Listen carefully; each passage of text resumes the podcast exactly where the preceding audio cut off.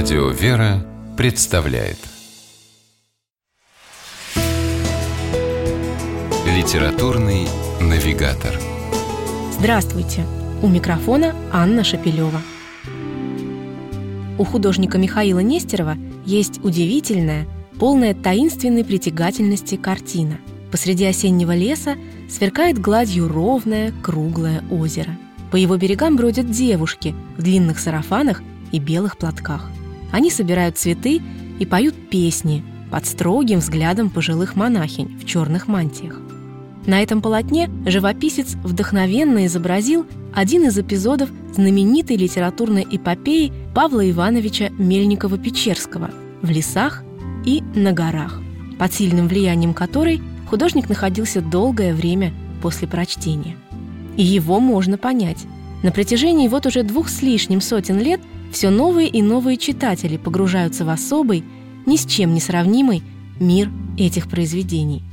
Там, в Раскольничьем скиту, живут молоденькие послушницы и их наставницы-монахини с удивительными именами – Манефа, Филагрия, Таисея, Макрина.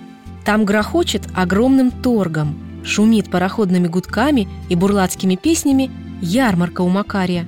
Завожские купцы-богатеи меряются капиталами и мечтают обхитрить друг друга, а влюбленные юноши похищают невест прямо из скидских келей.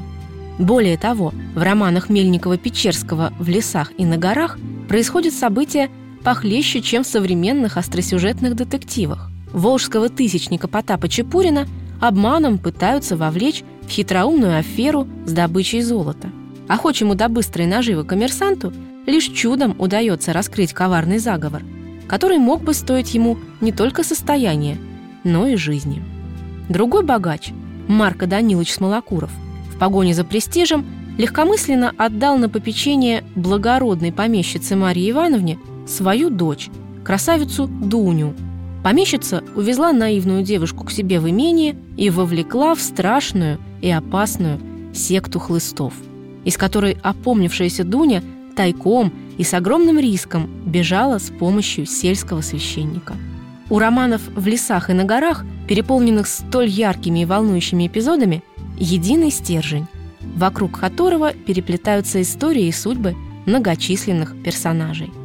Это старообрядческий раскольничий быт, отживающий свое в конце XIX века. Раскольники из ревнителей древнего благочестия превращаются в обычных демагогов – знающих наизусть чуть ли не все богослужебные книги, но совершенно не понимающих смысла прочитанного. Мертвый обряд в расколе вытесняет живую веру.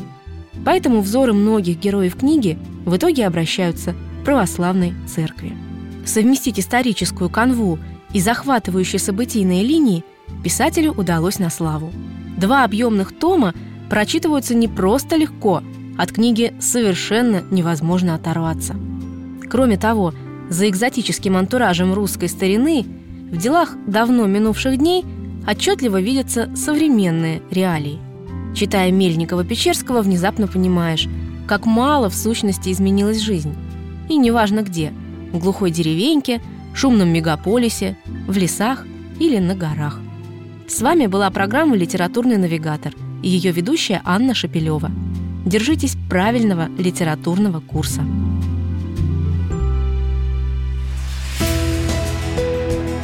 Литературный навигатор.